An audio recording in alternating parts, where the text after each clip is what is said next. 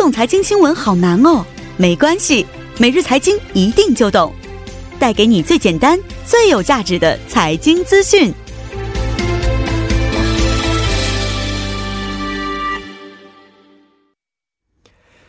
每日财经一听就懂，为您解读经济概念，分享生活经济资讯。那么，马上有请出我们的财经评论员董爱颖老师，你好，你好，你好，你好。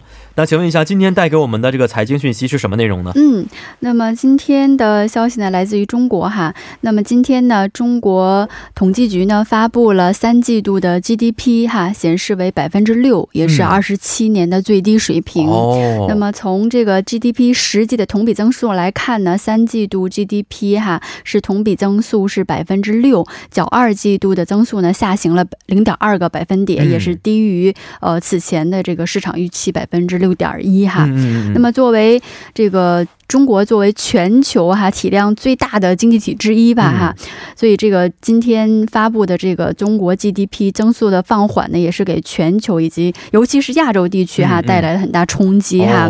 那么今天亚洲股市我看了一下是整体走低哈，尤其是这个中国上证综指是下跌了百分之一点三，然后在中国发布 GDP 数数据以后呢，韩国股市也是应声而下哈。那么 c o s p i 指数是今天收盘下跌百分之零点八三。嗯嗯嗯，对，前几天刚说一下这个韩国经济可能向好的形势是不是？但是韩国的也是也是在 也是走低，对，也是下滑。嗯，没错。呃，刚才老师也说过，这个经济是下滑到了二十七年以来的最低水平啊。嗯嗯。那现在中国经济最主要的问题出现在哪些方面？那如果从这个三季度这个 D GDP 哈，包括从它的这个各产业以及 GDP 的各部门的数据来分析的话，可以发现几个特点哈。那么首先呢。是消费的驱动力比较强，投资是比较弱的。哦，就是说消费和投资呢，对于 GDP 增长的贡献呢，一个是拉动啊，消费是拉动经济增长的，而这个呃投资呢是在拖累经济增长的。嗯嗯，其实这也符合目前中国经济正在向拉动这个消费拉动型经济转型的这样一个特征哈。那么第二点呢，就是呃房地产。比较这个表现比较好哈，比较比较强，然后制造业是比较弱的。就是说，呃，房地产呢，目前虽然是面对监管从严哈、融资收紧的这样一个情况下，我们看到房地产投资依然是韧性十足的哈。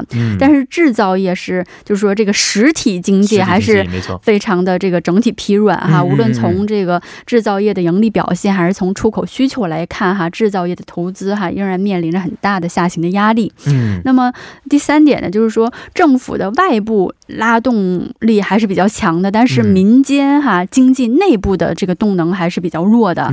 就是说，我们看这个基建投资哈是出现了回升，创了这个年内的最高哈。那么也显示了这个中央支持这个基建投资的政策还是有一定效果的。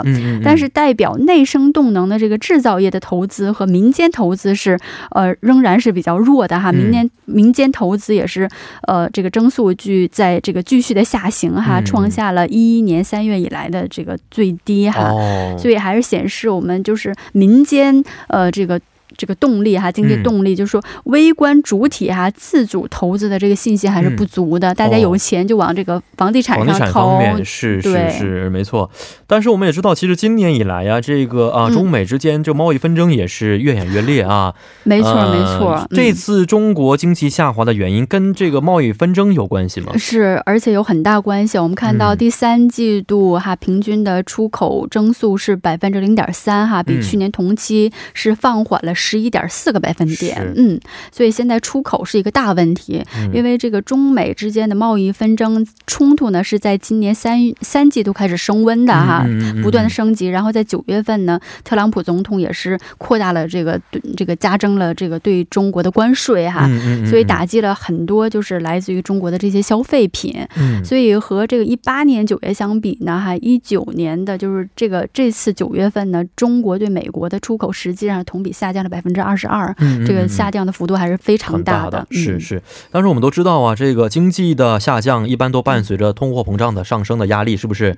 呃，中国现在这种经济增速 GDP 在下滑的同时，通货膨胀压力是不是也随着增大了呢？是的，对，那个其实一般在中这个经济下行的时候，一般这个通货膨胀也会在下行，嗯，不是上升。但是目前呢，中国是出现这个相反的情况，就是说，呃，我们看到九月份它这个消费者的物价指数 CPI 呢是同比增长了百分之三，哈，是较上个月呢提升了零点二个百分点。其实这也是时隔六年后，这个 CPI 指数哈同比增速是再。再度的这个破了百分之三哈，其中其实最主要的原因，我们前两天也提过，就是这猪肉价格的上升。嗯，因为九月份这个猪肉价格环比是上涨了百分之十九，然后同比是上涨了百分之六十九哈。嗯，但是如果要剔除猪肉的价格之后呢，其实 CPI 这个同比增速只有百分之一点四。嗯，所以目前看来，就是说猪肉价格的上涨还是这个通货压力的一个主要的原因。嗯，而且呢，目前这这个猪肉供给的问供给的问题并没有得到改善，就是所以未来的这个猪肉价格还会继续上涨。嗯，所以目前市场人士就预测这个消费者物价指数这个 CPI 呢，还同比增速哈，在年末可能会达到百分之三点五左右，然后到这个本轮的高点可能会达到百分之四哈，甚至更高。嗯，是这样一个情况。看着这个猪肉确实对于中国的这个价格引起了非常大的一些影响啊。嗯，那前几天其实我们在这个节目当中也简单说过，韩国现在因为有着一个呃经济放缓的形态之下呢，下调了基准利率，是不是？是。那中国现在也差不多，经济也是一个下行的态势。嗯。中国的央行会不会也采取一些措施呢？嗯，其实目前中国的央行很难，它一方面要面临这个百分之三以上的一个通货膨胀压力，然后另外一方面它又面临着这个破六的这个 GDP，嗯，所以它在政策上实际上是一个两难的处境哈，因为通货膨胀压力增大的话，你就需要这个收紧货币政策，回收这个流动性；而你要刺激增长呢，你又需要向市场去注入更多的流动性哈，实实行一个这个宽松的货币政策，而这两个操作是反向的，嗯，所以就看这个中国的央行对呃破三的通货膨胀和。破六的这个经济增长到底更看重哪哪一个？那目前看来呢，央行可能会把稳定经济放在首位哈，因为毕竟稳定这个经济增长呢，能直接影响这个就业的稳定。那么就业呢，这个稳定的就业还是政策的一个首要的目标。那么其次呢，其实目前这个通货膨胀其实也是由于猪肉的供给面哈出现了一定的问题而导致的，并非出现这这个货币的这个供给量上。所以即使央行收紧这个货币政策呢，通胀其实也未必能得到有效的控制。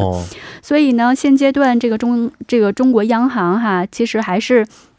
这个可能会维持一个宽松的货币政策。嗯那么，其实，在九月份的时候呢，中国已经下调了一次这个准备金率哈。嗯那么，在十月底政治局会议之后呢，预计无论是在政这个货币政策还是财政政策方面，都有进一步这个加码的这样一个空间。哦，是这样的啊。好的，今天也是非常的感谢我们的董老师啊，咱们下一周再见。嗯，再见。嗯，再见。那么接下来为您带来的是一周新闻关键词。